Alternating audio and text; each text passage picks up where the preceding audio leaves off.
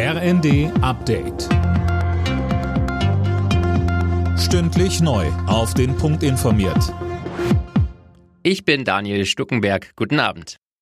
Im Klima- und Energiebereich wollen Deutschland und Kanada künftig enger zusammenarbeiten. Das haben Kanzler Scholz und Premierminister Trudeau nach einem Gespräch in Montreal angekündigt. Demnach ist etwa eine Kooperation beim Aufbau einer Wasserstoffwirtschaft geplant. Bei dem Treffen ging es auch um den Krieg in der Ukraine. Dazu sagte Scholz, Für uns ist zentral, dass wir alles dafür tun, die Ukraine zu unterstützen. Das haben wir gemacht, indem wir Waffen liefern, indem wir finanzielle Mittel bereitstellen, indem wir in den G7 und mit all unseren Freunden und Partnern zusammenarbeiten. Wir haben einen kritischen Winter vor der Nase, das hat Wirtschaftsminister Habeck gesagt.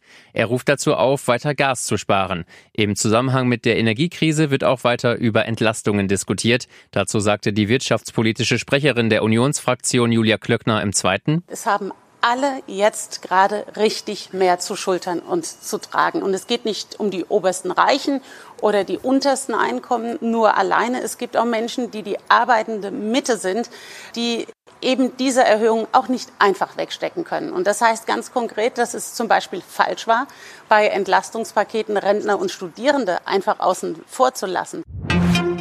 30 Jahre nach den ausländerfeindlichen Ausschreitungen in Rostock-Lichtenhagen hat Bundesinnenministerin Faeser das damalige Verhalten von Polizei und Schaulustigen kritisiert. Es ist erschütternd, dass kaum einer eingeschritten ist, sagte sie in Berlin. Damals hatten Neonazis mehrere Tage lang versucht, die zentrale Aufnahmestelle für Asylbewerber zu stürmen. Ein Wohnheim für vietnamesische Arbeiter wurde mit Molotow-Cocktails in Brand gesteckt. Die Ex-Intendantin des RBB Schlesinger wird fristlos gefeuert. Sie bekommt keine Abfindung und keine Pension. Das hat der Verwaltungsrat des öffentlich-rechtlichen Senders entschieden. Die Staatsanwaltschaft ermittelt gegen Schlesinger unter anderem wegen Vetternwirtschaft. Alle Nachrichten auf rnd.de